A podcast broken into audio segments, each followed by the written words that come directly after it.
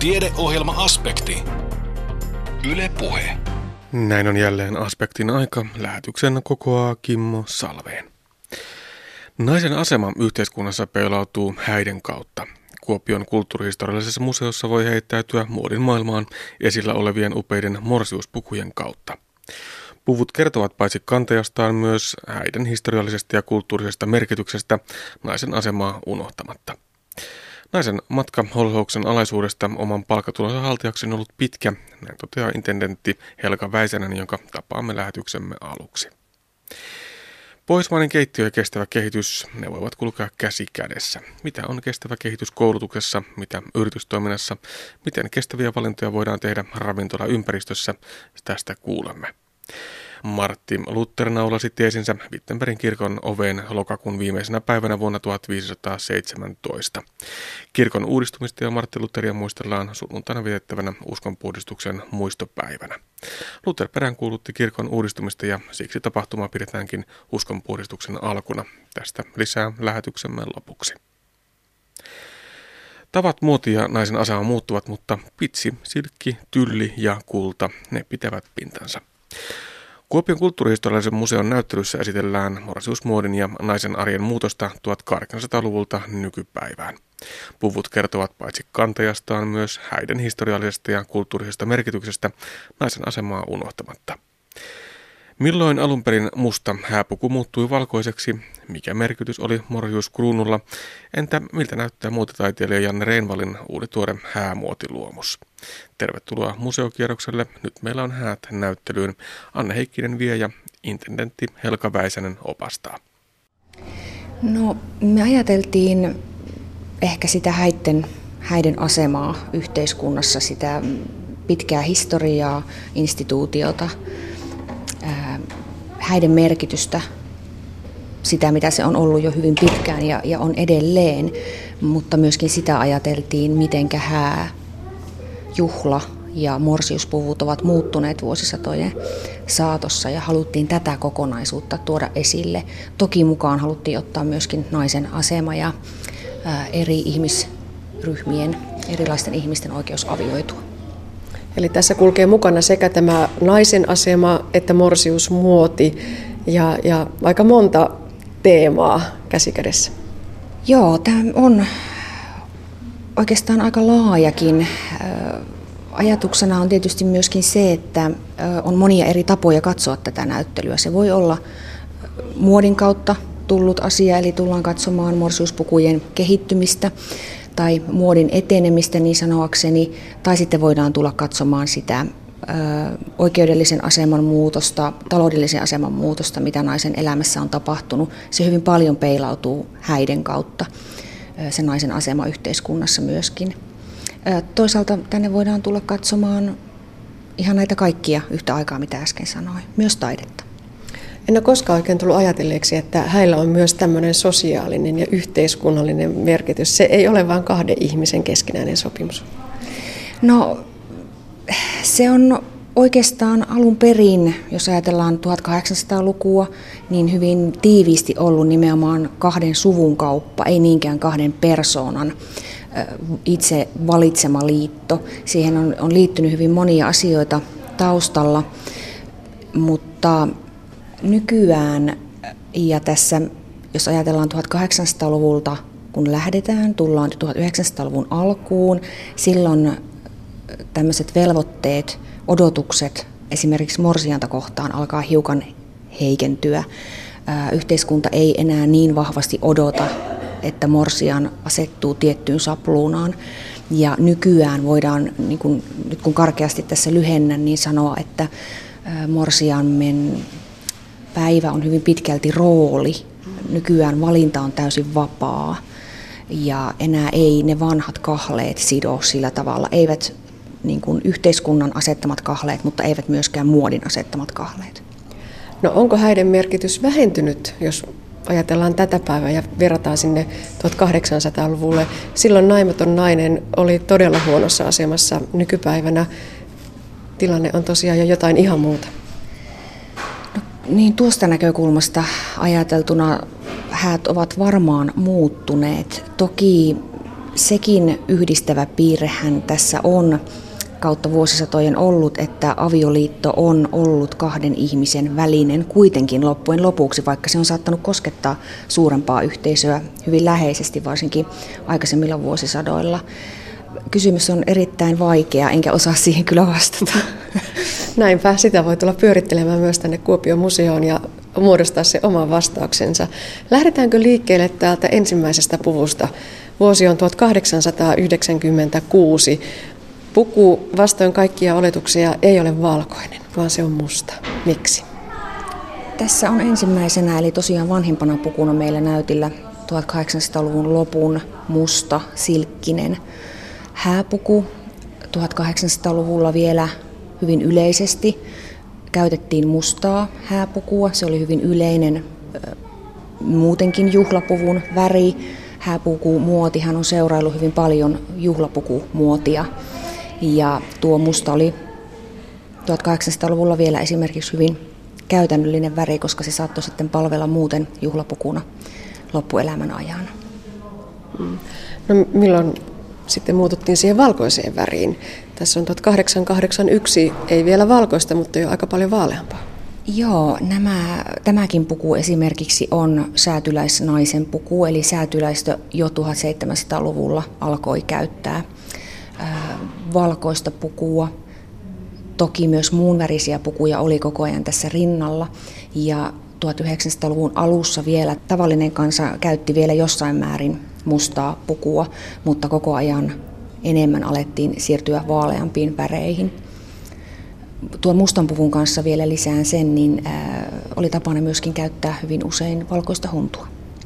Niin, siis kolme asiaa erottaa sen morsiammen tuolla seinälläkin lukee, että värit, leikkaukset ja materiaalit ovat aikojen kuluessa, aikojen kuluessa muuttuneet, mutta morsiamen on aina tunnistanut erityisesti morsiuskruunusta, hunnusta ja koruista.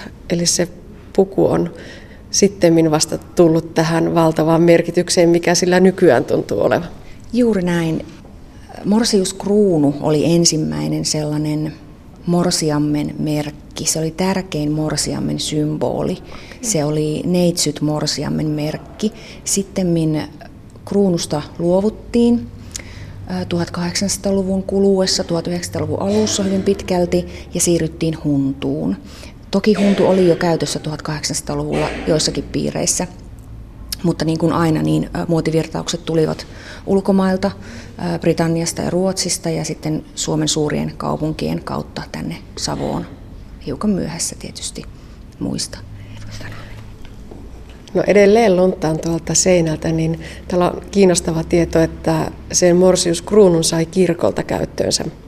Ja sitten jos morsian sai lapsen, aiemmin kuin yhdeksän kuukautta häistä, niin pari joutui maksamaan tervaveron kirkolle. Eli sitten ajateltiinko, että Morsian oli huijannut, kun oli tuon kruunu päässä mennyt naimisiin, mutta ei ollutkaan enää neitsyt Morsian. Näin tämä ajatus tässä on, että jos kruunua pidettiin, niin silloin kuului olla sellainen, mitä se kruunu vaati morsianta olemaan.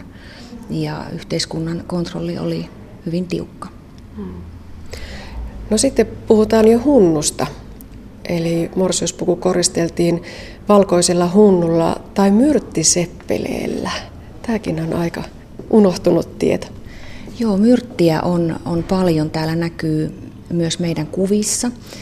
Eli myrttiä kasvina käytettiin koristelussa, sekä kruunun koristelussa että hunnun koristelussa yleisemminkin. Ja kerrotaan, että monet nuoret naiset kasvattivat omilla ikkunalaudoillaan myrttiä sille toivossa, että saisivat sen sitten morsiuspukuunsa jollakin tavalla yhdistettyä. No entä sitten se meidän tuntemamme morsiuspukumalli? Milloin siihen siirryttiin? Mä luulen, että nykyinen, nykyiset morsiuspukumallit, ne kaikki mitä on olemassa, kun valinta on todellakin vapaa, niin ovat jonkunlainen kasauma ehkä. Mm vanhasta perinteestä ja toisaalta myöskin sitä nykypäivän naisen valintaa, valintaa siitä, millainen hän haluaa hääpäivänään olla. Katsotaan edelleen näitä kauniita pukuja. Ollaan 1900-luvulla. aika tuota pelkistettyjä, hyvin niukkalinjaisia ovat ainakin nämä tässä 1900-luvun alun puut. Joo, nämä, nämä ihan 1900-luvun alun puvut, mitä tässä näkyy vuosilta 1905 ja 1918, ovat hiukan koristeellisempia kuin sitten nuo 30-40 lukujen puvut, jotka ovat hyvin, hyvin yksinkertaisia ja joissa sitten tekokuidut alkoi tulla mukaan morsiuspuku kankaisiin materiaaleihin. Tuossa 1955 vuoden puvussa näkyy hyvin voimakkaasti morsiuspuvussa jälleen muotivirtaus, eli 1940 Christian Diorin luoma tämmöinen New Look-muoti, joka korosti naisen vyötäröä ja niin kuin näkyy, niin vyötärö on huiman kapea. Joo, ja sitten seuraava puku on jo rohkea mini. Kyllä, seuraava puku, kun tullaan 60-luvulle ja ähm, morsiuspukumuoti kääntyi vapaammaksi ja valinnan vapaus, vapautta oli enemmän, niin tuossa on sekä minimallinen että sitten tämmöinen housupuku, joka on uutta sekin. Mennäänkö vielä eteenpäin? Mistä muuten nämä kaikki puvut on museoon löydetty? Suurin osa näistä on meidän omasta kokoelmasta, eli kulttuurihistoriallisen museon kokoelmasta. Täällä on myös yksityishenkilöiden lainoja sekä lainoja kahdesta eri museosta, Lahden historiallisesta museosta ja Keski-Suomen museosta. Ja sitten tullaan jo tähän hyvin tuttuun muotiin 2009 vuodelta on tylliunelma, pitsiä, kirjailuja, oikeastaan kaikkea mitä toivoa saattaa. Joo, tämä, tämä puku on Tiina Kumpuvuoren puku ja Tiina itse kun hänen, hänen kanssaan olen yhteydessä, niin kertoi olevansa varsinainen häähullu. Mm. Ja tuota, äh, haki pukunsa New Yorkista, eli suunnitteli hyvin, hyvin pitkälti omia häitään ja, ja avioitui tosiaan vuonna 2009. Tässä amerikkalaispuvussa hyvin paljon näkyy myöskin tämän amerikkalaistyylinen vaikutus morsiusmuotiin, runsas koristelu, hyvin monikerroksinen puku. Tästä puvussa näkee myös, että tässä on hiukan poikkeavat morsiuskengät, eli ne ovat tuollaiset ortopediset kengät. Tiina käytti näitä häissään. Hän on käyttänyt niitä myös linnanjuhlien vastaanotolla. Ja tuota, hänen, hänellä on CP-vamma, jonka vuoksi hän tarvitsee erityiskenkiä. No vielä mennään eteenpäin. Olemme catwalkilla pukujen kohdalla, jossa on kaksi morsiuspukua. Joo, tässä on Janina ja Iida. Heidän pukunsa he ovat äh, käsityöalan ihmisiä molemmat ja ovat itse suunnitelleet ja valmistaneet pukunsa. Tuo Janinan puku on tuollainen 1950-luvun henkinen, henkinen puku pitkine tai puolipitkinen huntuineen ja hattu ja jalkineet on hankittu Yhdysvalloista erityisesti 50-luvun tyyliä noudatellen. Noista Iidan kengistä näkee ne tuossa valossa kiiltää kauniisti, mutta niiden pohjaa, jos katsoo tarkemmin toiseen pohjaan, on kiinnitetty kolikko. Ja se liittyy siihen sanontaan mikä kuuluu, että jotain vanhaa, jotain uutta, jotain lainattua, jotain sinistä. Ja britti loppu tälle lauseelle kuuluu, että ää, kolikko kenkääsi. Eli tämä on nyt se loppu. Silver sixpence for your shoe. Hmm. Ja se löytyy myöskin sieltä kengän viimeiseen, viimeiseen saakka mietittyjä juttuja. Joo. Ja sitten vielä aivan tähän päivään ja todella uniikkeihin pukuihin Janne Reenval on suunnitellut nimenomaan tätä näyttelyä varten kolme morsiuspukuluomusta, kuinka museo ja tämän päivän yksi suosituimmista muotitaiteilijoista päätyivät yhteistyöhön. Kaksi, kaksi näistä puvuista on Janne Reenvallin kulttuuristollisesta museoa varten suunnittelemia pukuja. Ja me olemme onnekkaita siinä, että Janne näki Kuopion kulttuurihistoriallisen museon sopivana paikkana esitellä uusia muotiluomuksiaan ja, ja koki myöskin meidän näyttelyn sisällön sellaiseksi, että halusi tätä näyttelyä varten suunnitella kaksi upeaa pukua. Onkohan näille jo käyttäjät ajateltu vai? No Janne itse sanoi, että puvut kuulemma ovat myynnissä, joten kannattaa Janne olla yhteydessä, jos kiinnostaa. Tuota, tästä voisi sanoa muutama sana. Eli tässä Joo. on meidän kokoelman vanhinta osaa näytillä. Eli 1886 vuodelta Anna Elisabeth Kielgren meni naimisiin Georg Wilhelm Wallen kanssa Leppävirralla. Ja hänellä oli kolmipäiväiset häät, ne oli tyypillisesti kolmipäiväiset tuohon aikaan, varsinkin säätyläistöllä. Toki muukin väestö vietti monipäiväisiä häitä, riippuen aina vähän varallisuudesta ja mahdollisuuksista. Mutta tässä on säilyneet näiden kolmen päivän yläosat, eli alaosat eivät, hameosat eivät sitten enää ole säilyneet.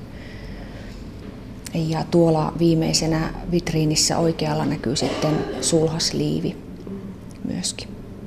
Näissä puvuissa muodin virtaukset näkyy hyvin voimakkaasti, eli, eli esimerkiksi näissä toisen, tässä toisen päivän yläosassa näkyy tuollainen hyvin suurikokoinen rusetti tuolla pakaroiden päällä.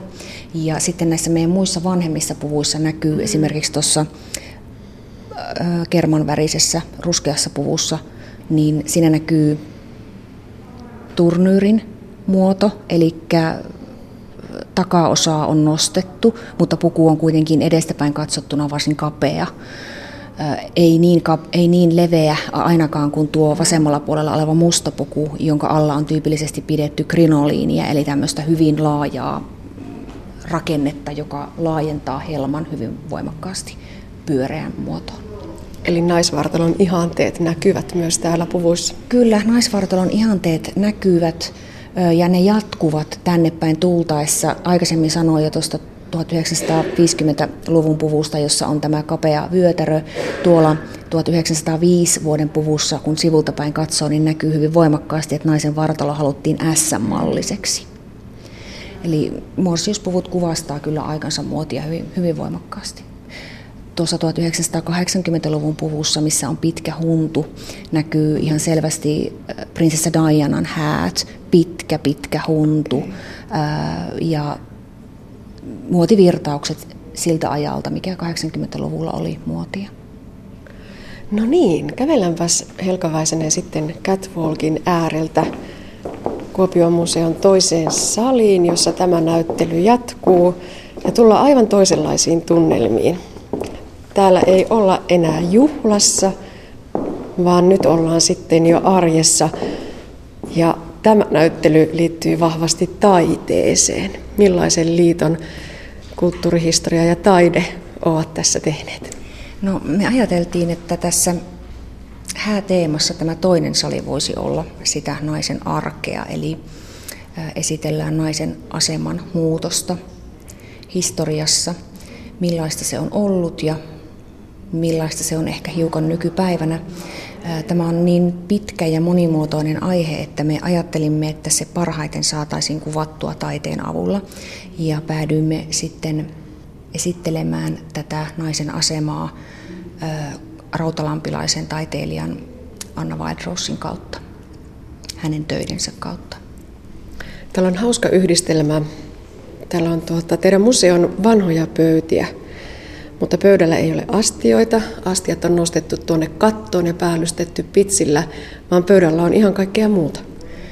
Pöydillä on faktoja, eli asiaa siitä, mitä avioliitto on arjessa merkinnyt. Se on merkinnyt vielä 1800-luvulla sitä, että nainen on ollut miehensä holhouksessa. Avio erot ovat olleet hyvin hankalia. Rakkausavioliitto on toki varmasti ollut olemassa, mutta onko se ollut samalla tavalla lähtökohta kuin se on nykypäivänä? Tässä puhutaan myöskin ensimmäisestä erillisestä avioliittolaista vuodelta 1929, jossa rajoitettiin monien ihmisten oikeutta mennä naimisiin. esimerkiksi epileptikkoja ja kuuromykkiä koskevat avioliiton rajoitukset poistettiin laista vasta 1969. Eli hyvin monenlaista naisen elämään avioliitos, avioliitossa liittyvää asiaa. Tässä on tämmöinen vanha koristeellinen valkoinen pöytä ja tosiaan faktat pinnassa. Täällä lukee, että yksi avioliiton tärkeimmistä tehtävistä on ollut tuottaa lain tunnistamia jälkeläisiä. Tämän vuoksi morsiamia arvioitiin etukäteen varsin suorasukaisesti, muun muassa lanteiden leveyden perusteella, ja lapsettomuutta pidettiin vaimon syynä. Täällä on aika tämmöistä, siis monenlaista ja monenlaisia ajatuksia herättävää, ja tuntuu siltä, että kaikkia ei olekaan selitetty auki. Onko se Helka ideana, että tänne voi tulla ja vaikka istahtaa penkille ja muodostaa sen oman näkemyksensä? Juuri oikein ajattelit, eli me ei haluttu ihan valmiiksi avata kaikkea, vaan jokainen varmasti etsii ja haluaa löytää tästä näyttelystä erilaisia asioita ja on sitten oma valinnan vapaus, kuinka, millä tavalla, mistä ne sitten kukanenkin löytää. Näin kertoi intendentti Helga Väisänen Kuopion kulttuurihistoriallisen museon Nyt meillä on häät näyttelystä. Näyttely on avoinna helmikuun loppuun saakka. Mikä on kestävä kehitys koulutuksessa, mitä yritystoiminnassa, miten kestäviä valintoja voidaan tehdä ravintolaympäristössä? Tästä oli kyse Savon ammatti- ja aikuisopiston viime syksynä järjestämässä Merta lähemmäs Kalaan seminaarissa ja New Nordic Cuisine työpajassa, jotka olivat osa opiston ammatillisen osaamisen kehittämiseen tähtäävää Mestarit-tapahtumasarjaa. Liki sata osanottajaa oli tapahtumassa hakemassa oppia ja ideoita tuoreiden vastuullisten ruokaelämysten luomiseksi ravintoloissa sekä kokous- ja tapahtumatarjoiluissa. Mutta miten kestävä kehitys näkyy oppilaitosympäristössä ja ravintolamaailmassa? Tapahtumaa organisoineen tuorehankkeen hankepäällikkö Irma Ikäheimon mielestä kestävän kehityksen edistäminen ei ole painolasti, vaan mahdollisuus. Tapasin Ikäheimon tuossa tapahtumassa hankepäällikkö Irma Ikäheimo. Miten tuo kestävä kehitys näkyy koulutuksessa? Savon ammatti- ja aikuisopisto, Savon koulutuskuntayhtymä on edelläkävijöitä Suomessa, eli meillä on nyt jo koulutuskuntayhtymän strategiaan kirjattu se, että olemme kestävän kehityksen edistäjä, ja se näkyy kaikilla opintoaloilla niin, että, että se näkyy läpäisyperiaatteena koulutuksissa ja se näkyy meidän arkikäytänteissä oppilaitoksessa konkreettisia esimerkkejä on, on tämä mestaritapahtuma, joka on alusta tällaiselle huippuosaamisen ö, seminaarisarjalle. Täällä muun muassa se näkyy ruokapalveluissa, ruokatarjoiluissa. Mestaritapahtuma järjestetään toista kertaa ja, ja tämä tämänpäiväinen Merta Lähemmäskalan seminaari on yksi osa tuota mestaritapahtumaa ja siellä noudatetaan, meillä on paperittomat seminaarit, niin kuin koulutuskuntayhtymässä pyritään esimerkiksi kopioiden tulosteiden minimointiin otetaan huomioon se liikkumisessa, suoritaan, suositaan verkkokokouksia, verkkoneuvottelupalveluita, ihmiset voivat tehdä etätyötä ja niin edelleen. Eli, eli tämmöiset kestävän kehityksen teemat ja ne, ne arkikäytänteet on, on meillä jo aika pitkällä. Niin, ja täytyy tietysti muistaa se, että eri opintoaloilla ne menevät myös vähän eri vauhdilla eteenpäin. Että sekin on arvo, että, että ne etenevät sillä tahdilla, kun, kun kyseisellä toimialalla niin pystytään sitä kehitystä viemään eteenpäin. Se, se ei saa olla pakottavaa, vaan se on nimenomaan mahdollistava. Tuossa tuli aiemmin esille, monestihan tälle, näille paperittomille toimistoille ja muille vähän nauretaan, mutta teille se on todellakin viety niin pitkälle, että, että paperittomuuteen pyritään ja ihan oikeita konkreettisia säästöjä. Paperia on lakannut kulumasta ihan entiseen malliin. No jos sanotaan, että muutama vuosi sitten se oli Pujontornin kokoinen pino, mikä säästettiin vuositasolla meidän koulutuskuntayhtymässä, niin se on aika paljon euroja myös. Eli tällä pystytään saavuttamaan konkreettisia tavoitteita, käyttämään ne joihinkin merkittäviin, esimerkiksi merkittäviin investointeihin, jotka taas edistävät sitten kestäviä valintoja. Kestävän kehityksen edistäminen on nimenomaan mahdollisuus tehdä asioita eri tavalla, miettiä, järkiperäistää, toimintoja. Ja jos puhutaan ruu- ruuasta ja ruokavalinnoista, niin kuin tässä tuorehankkeessa me puhutaan kokouspalveluiden ja kokoustarjoiluiden uusista, tuoreista elämyksistä, niin ne, ne on nimenomaan nautintonäkökulmasta. Sen pitää tuottaa ihmisille hyvinvointia ja, ja ympäristölle hyvinvointia, mutta myös me ajatellaan omaa aluetaloutta, eli tämä, tämä uusi pohjoismainen keittiö, mikä on tämän Mertalehemmäskalan seminaarin yksi teemoista. Se tarkoittaa sitä, että me ajatellaan asioita nimenomaan lokaalisti, paikallisesta elintarvikenäkökulmasta. Nyt kun ollaan todella tässä ruoan äärellä, niin millaisessa murroksessa, jos ajatellaan vaikka ravintolakeittiöitä, niin millaisessa murroksessa tämä ala on? Jos katsotaan trendejä, me varmaan Savon ammattiaikuisopistossa ja ekocentriassa ollaan, ollaan niin aina puhuttu viisi vuotta tai kymmenen vuotta trendien edellä omassa maakunnassamme. Nyt näyttää siltä, että se mikä oli viisi vuotta sitten arkea tai niin kuin tulossa Helsinkiin, niin se tulee myös tänne Pohjois-Savoon. Meillä on erittäin hyviä päänavauksia omassa maakunnassamme, koska Pohjois-Savossa, Pohjois-Savossa on, on useita sellaisia elintarvikeyrityksiä, jotka ovat toimittaneet elintarvikkeita Etelä-Suomeen ja Lapin hiihtokeskuksiin silloin, kun, on, silloin, kun siellä on paljon turisteja. Mutta omassa maakunnassa niin nyt se kysyntä näyttää myös heräävän, eli oman maakunnan pienimuotoiselle jatkojalostukselle on aivan selkeästi nyt eri tavalla kysyntää ja tilausta kuin vaikkapa vielä kymmenen vuotta sitten johtuen myös siitä, että ihmiset eli kuluttajat asiakkaana sekä kouluissa että ravintoloissa, ruokapalveluissa, kokouspalveluissa lähtevät kysymään alkuperää, jäljitettävyyttä, onko tämä lähiruokaa, onko tämä luomua. Eli niistä on termeinä tullut arkipäivää. Ne ei ole enää trendiä eikä jotain, jotain erikoista, vaan ne ovat sitä, mikä, mitä ihmiset tänä päivänä arvostaa yhtä lailla myös vähittäiskaupassa. Eli tämä ero pääkaupunkiseudun ja Pohjois-Savon välillä vähitellen ehkä hämärtyy ja häviää, että täälläkin kestävään kehitykseen satsataan tänä päivänä jo ihan eri tavalla kuin vielä viisi vuotta sitten. Se on jo oma aloitteista, eli, eli nyt ei puhuta enää siitä, että, että on pakko tehdä jotain kestävän kehityksen mukaisia valintoja, vaan, vaan se nähdään nimenomaan, että se on meidän liiketaloutta edistävää toimintaa. Se tuottaa meille hyvinvointia. Se on meille, meille taloudellisesti kannattavaa, koska kyllähän liiketalouden lainalaisuuden täytyy pelata. Opetuksessa ja koulutuksessa meidän täytyy muistaa se, että, että Savon ammatti- ja aikuisopisto on työelämäpalveluiden kehittäjä opetuksen rinnalla.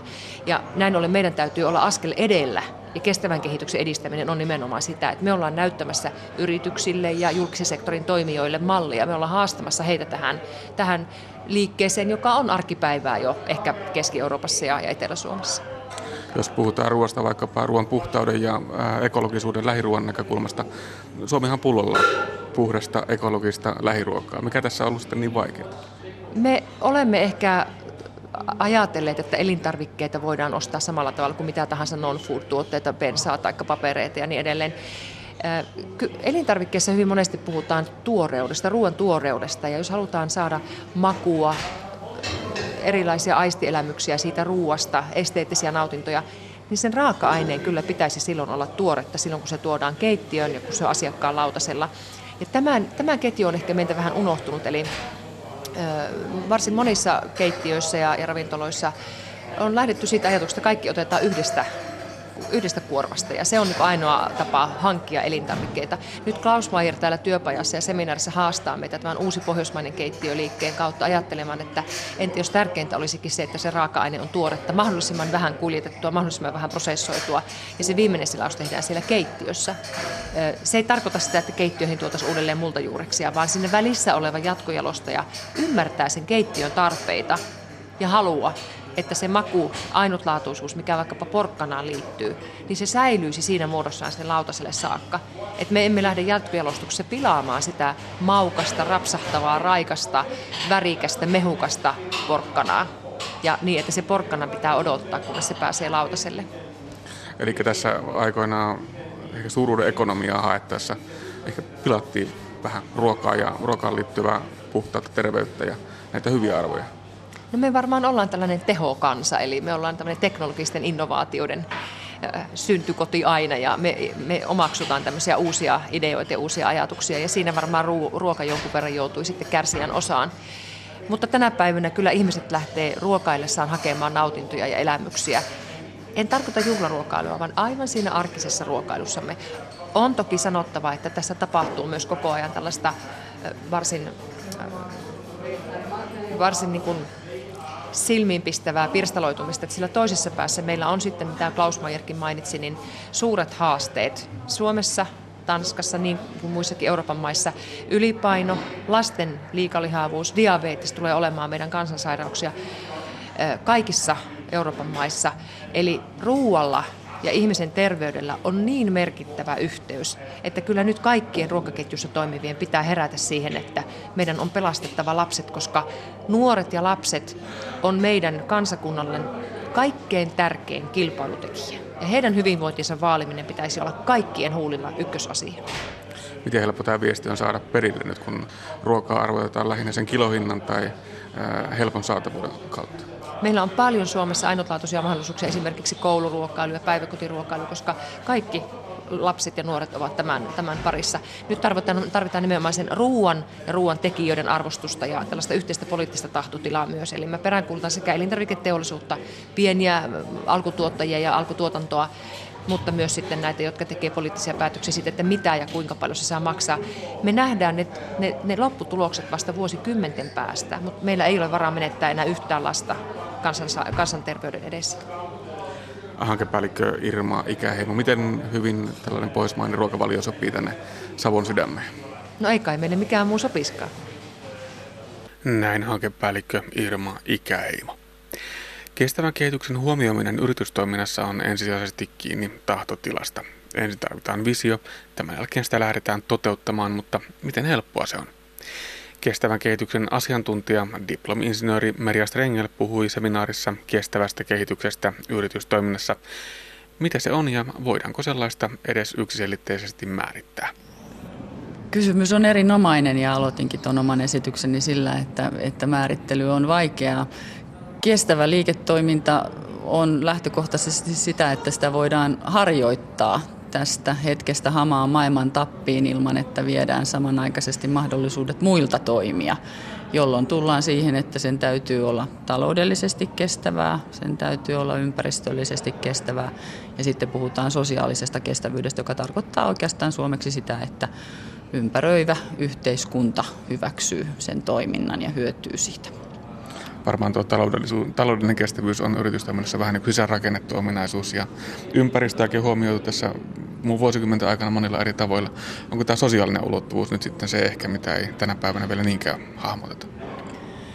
Näin voisi sanoa. Toisaalta mun mielestä jo Henry Ford sanoi, että pääoman keräämisellä täytyisi olla muitakin tuota, tavoitteita kuin yrityksen rikastuminen, mutta on totta, että, että tämä on nyt taas, taas noussut uudestaan esille. Ja yksi sellainen tekijä mun mielestä voisi olla se, että, että maailma on niin paljon pienentynyt, että me myös kuullaan, tiedetään, kuullaan hyvin nopeasti esimerkiksi tuotantoolosuhteista jossain kaukana meiltä, vaikka, vaikka tuotantoeläinten kuljetuksesta Brasiliassa tai, tai ompeli, ompelimosta Bangladesista, niin nämä on tullut meidän tietoon, jolloin, jolloin myös ne ovat sitten nousseet huomion kohteeksi.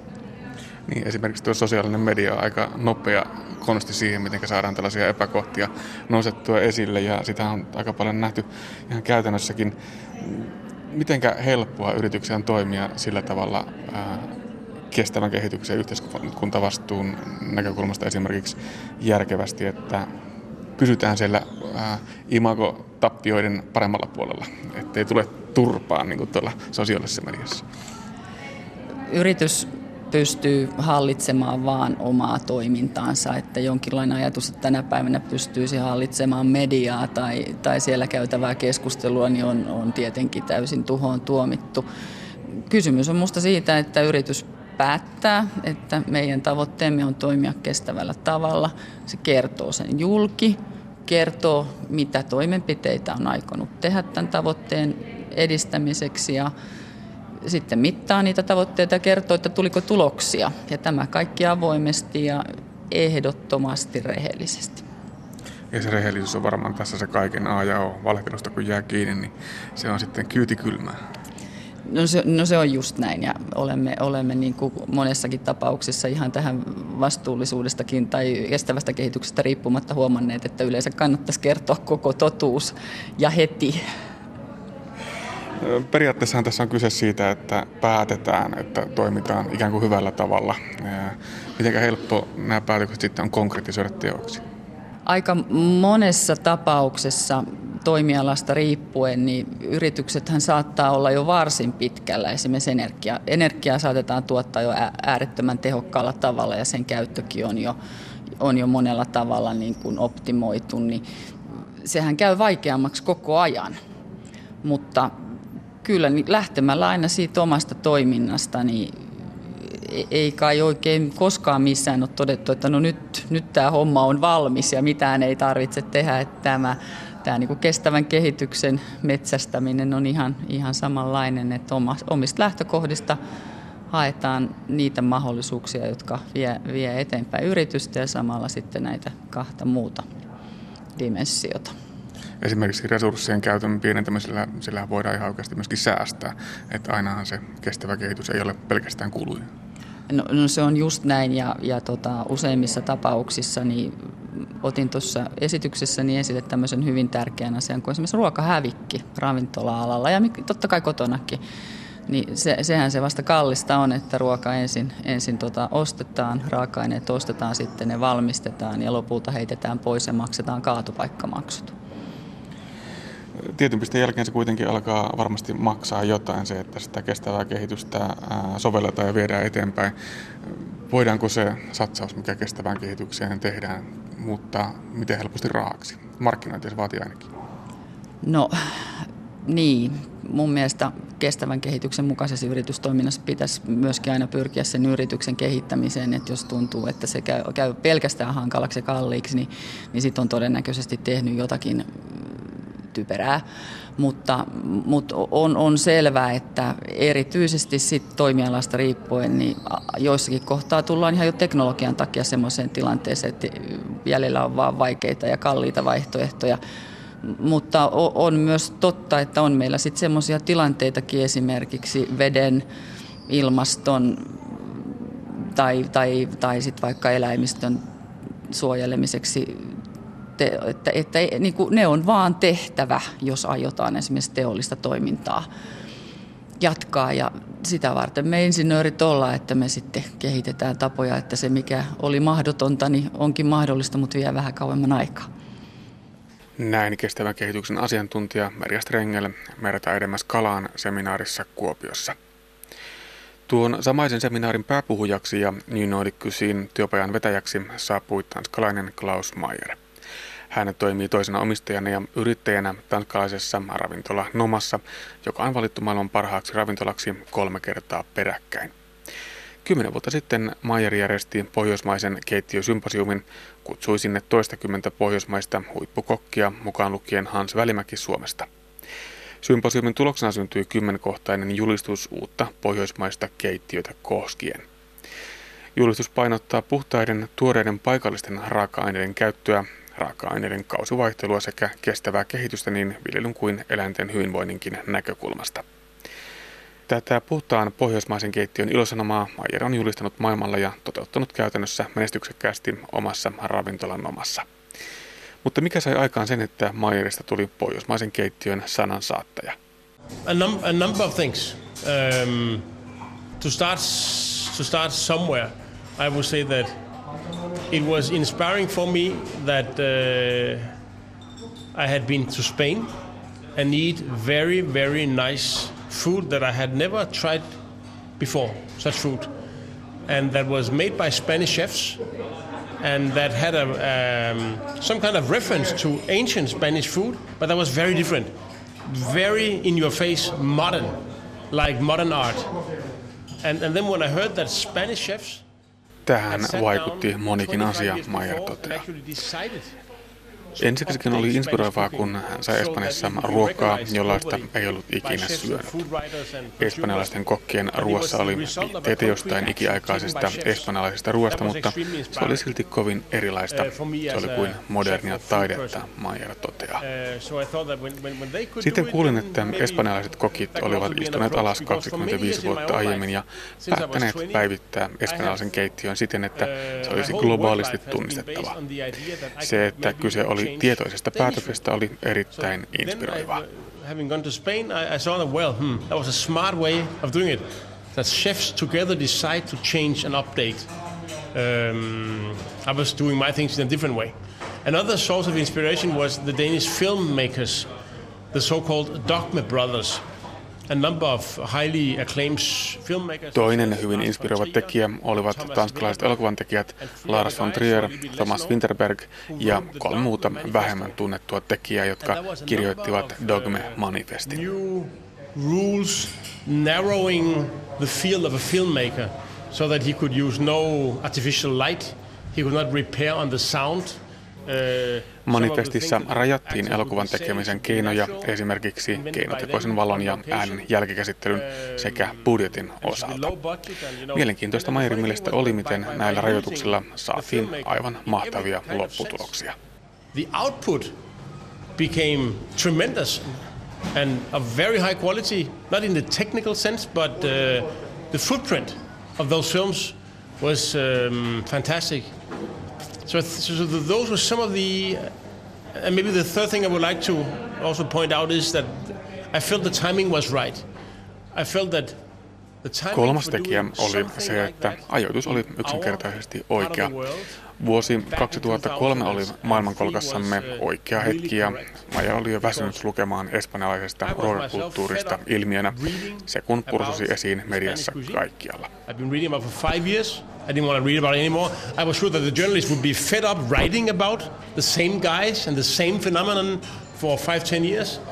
Um, and also, having traveled in Finland and in the Arctic countries, I had realized that we had some products Mayerin matkustaessa Pohjoismaissa, mukaan lukien Suomessa, hän havaitsi, että meillä on joitain asioita, kruununjalokiviä, jotka eivät ole tunnettuja maailmalla. Jos ne saisivat niille kuuluvan kunnian ja kokkien huomion, meillä olisi kaikki tarvittava, jotta voimme luoda loistavan pohjoismaisen keittiön. And the timing was right. So I think these are the three main points. Timing, Spanish chefs and Danish filmmakers. Aika oli siis kypsä, mutta miten helppoa sitten on koota toistakymmentä pohjoismaista huippukokkia saman pöydän ääreen ja saada näiden kanssa vielä aikaan yhteinen julkilausuma, manifesti, jonka kaikki voivat hyväksyä. Um, that was, a, I mean, that was one of the hardest parts of, of this, this um, because actually to, to, to, to, I've been working with food culture also in a slightly academic way for many years. So, so with my my partner, we, we were kind of, you know, catalysts or architects or host of this Tämä oli juuri se vaikein osa, Mayer myöntää. Mayer on työskennellyt ruokakulttuurin parissa akateemisessakin mielessä useiden vuosien ajan. Yrittäjäkumppaninsa kanssa hän toimi työpajan isäntinä ja he pyrkivät tuomaan pöytään hyvän lähtökohdan työn aloittamiselle. A work of quality, a very good starting point that was not too difficult. So we just had some discussions at home in Denmark with other people because He suunnittelivat tätä Tanskassa, mutta aihe on melko universaali. Mukaan tuotiin terveellisyyttä, luontoarvoja, makua. Nämä ovat kuitenkin tärkeitä kaikille kokeille kautta maailman. I mean, that, that, that must be important for anyone in the whole world. Um, using your own products and not African products or American products in Finland. So it was not, it was pretty easy to make the um, the rough draft, but to make these big egos, uh, and we took the biggest egos, many of them working with French food. Mutta saada ne kokit ja suuret ekot saman pöydän ääreen ja manifestin taakse. Se varsinaisen manifestin laatiminen vei heiltä lopulta 17 tuntia. Somebody would, would, you know, rape them or do something to them that they, they were afraid of their brands and everything. Of course. So, so to, to, to get them to come and also to negotiate because as they were many of them were big egos, everybody would have their say. We have to listen and give a little bit there, give and take, give and take, boom, boom, boom. It took 17 hours. It took 17 hours before we had 10 fucking phrases that could be uh, signed by everyone. So that was the hard part. Kun sitten markkinoidaan jotain keittiötä tai ruokavaliota terveellisenä, törmätään hyvin nopeasti mielikuvaan Välimeren ruokavaliosta, jota pidetään kaloinen ja oliviöljyinen usein terveellisen ruokavalion perikuvana. Miten helppoa tällaista mielikuvaa vastaan sitten on kilpailla paikallisen keittiön valikoimalla? That is the easy part. What is really, really funny is that, and strange, is that for so many years we've been, you know, living our life thinking that Klaus Mayer toteaa, että juuri tämä on se helppo osuus. Jo vuosien ajan olemme ajatelleet, että kalliit Välimeren alueen tuotteet, kuten hanhenmaksa, tryffelit ja oliviöljy Italiasta, ovat parempaa kuin mikään, mitä meillä on täällä pohjoisessa. Ovathan ne niin kalliita.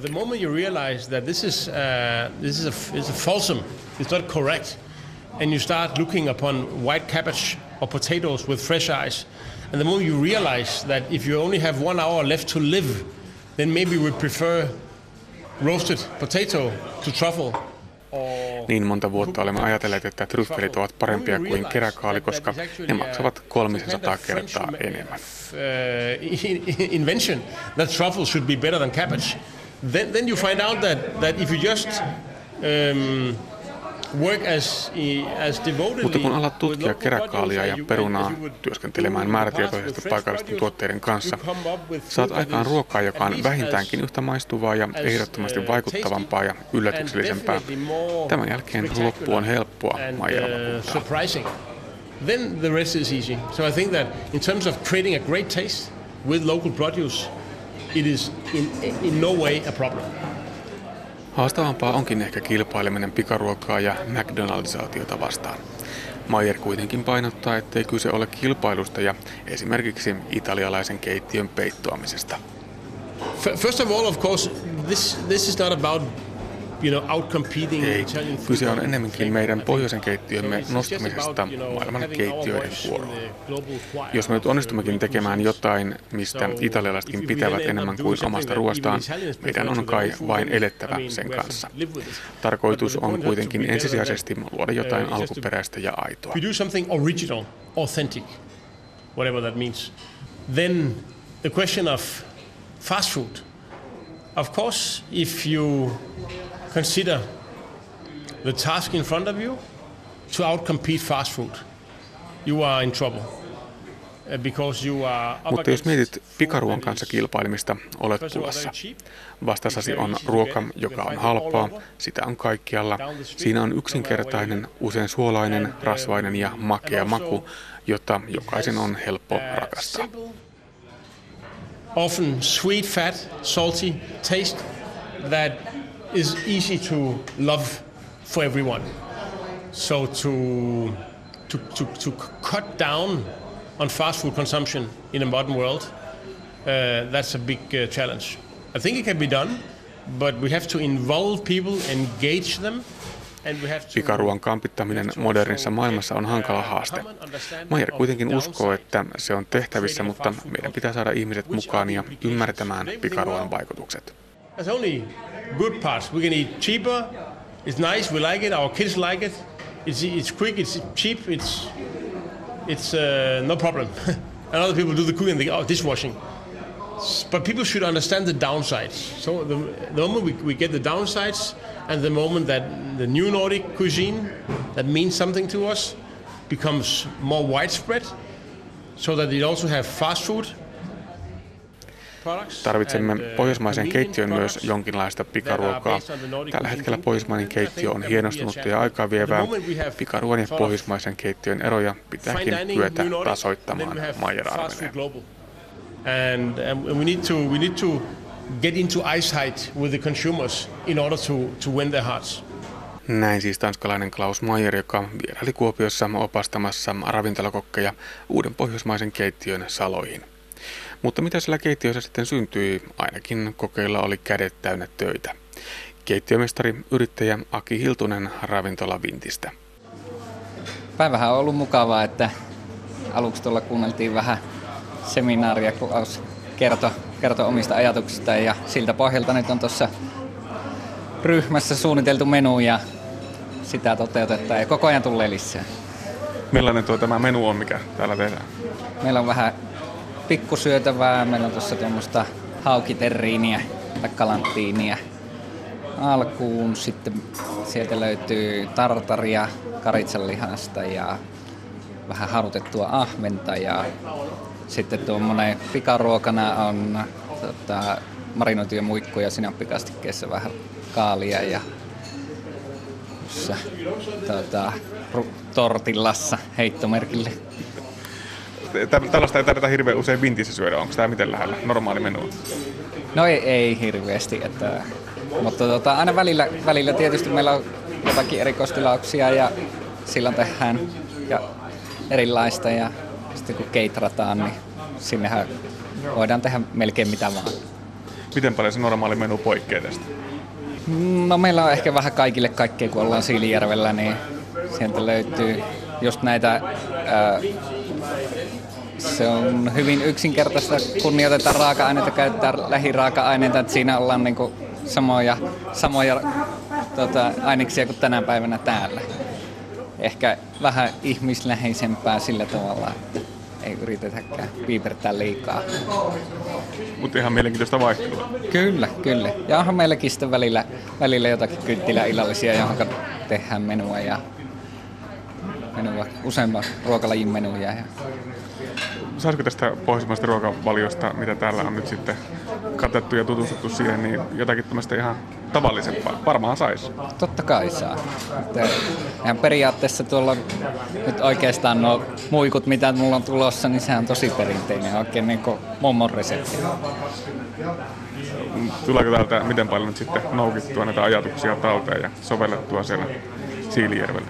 Kyllä varmasti tulee. Kyllähän tässä näkee paljon erilaista ja kunhan tuossa kohta päästään näkemään, mitä kaikki muut ryhmät on tehnyt, niin varmasti jää käteen. Ei muuta kuin työiloa. Kiitos. Näin Aki Hiltunen siilinjärveläisestä ravintola Vintistä. Hiltusen lisäksi workshopissa Klaus Mayerin opastamina ääri toista kymmentä ravintolakokkia. Kyseessä oli siis Savon ammattiaikuisopiston viime syksynä järjestämä seminaari jossa keskityttiin kestävän kehityksen ja uuden pohjoismaisen keittiön teemoihin. Marraskuun toisena päivänä vietetään paitsi isänpäivää myös uskonpuhdistuksen muistopäivää. Ajankohta osuu vuoden kierrossa aina lokamarraskuun vaihteeseen, sillä Martti Luther naulasi teesinsä Wittenbergin kirkon oveen lokakuun viimeisenä päivänä vuonna 1517.